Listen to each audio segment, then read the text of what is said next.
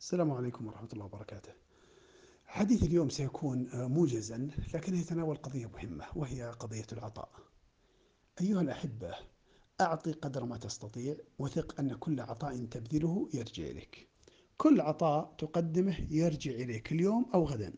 يرجع إليك في وقت أنت أمس ما تكون في حاجة إليه.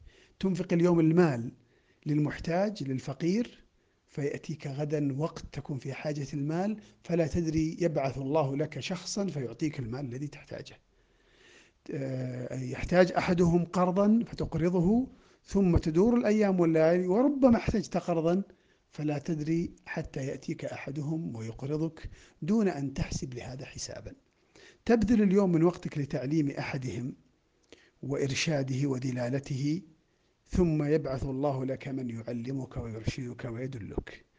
يستشيرك أحدهم في مشكلة خاصة به أو في مشكلة عائلية فتشير عليه برأي في هذا الأمر فيدعو الله لك ثم تدور الأيام وتحتاج إلى استشارة فيأتيك من يشير عليك برأي سديد كما أشرت على الآخرين.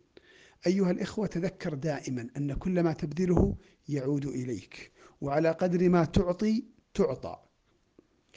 وكما يقول الله عز وجل في الإنفاق عن الإنفاق وأنه عز وجل يضاعفه أضعافا كثيرة. ولما قال الله عز وجل من ذا الذي يقرض الله قرضا حسنا فيضاعفه له. ومثل آه، ومثل الإنفاق وشبهه بالسنابل.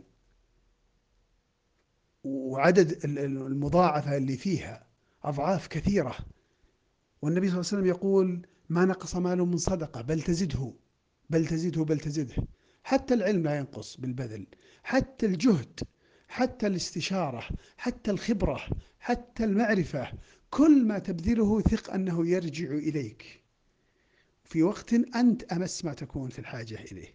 لهذا طيبوا بالبذل وبالعطاء نفسا. وأغدقوا على الناس العطايا. وجودوا بها فكل ما تصنعونه اليوم يعود إليكم. يقول بعض الأجانب في كتبهم يقولون إن العطاء بكل أنواعه هو مثل الكرة التي تحملها في يدك ثم ترميها إلى السماء. ما الذي يحصل؟ يقول فالكرة كلما رميتها إلى الأعلى ستعود إليك. فكذلك العطاء.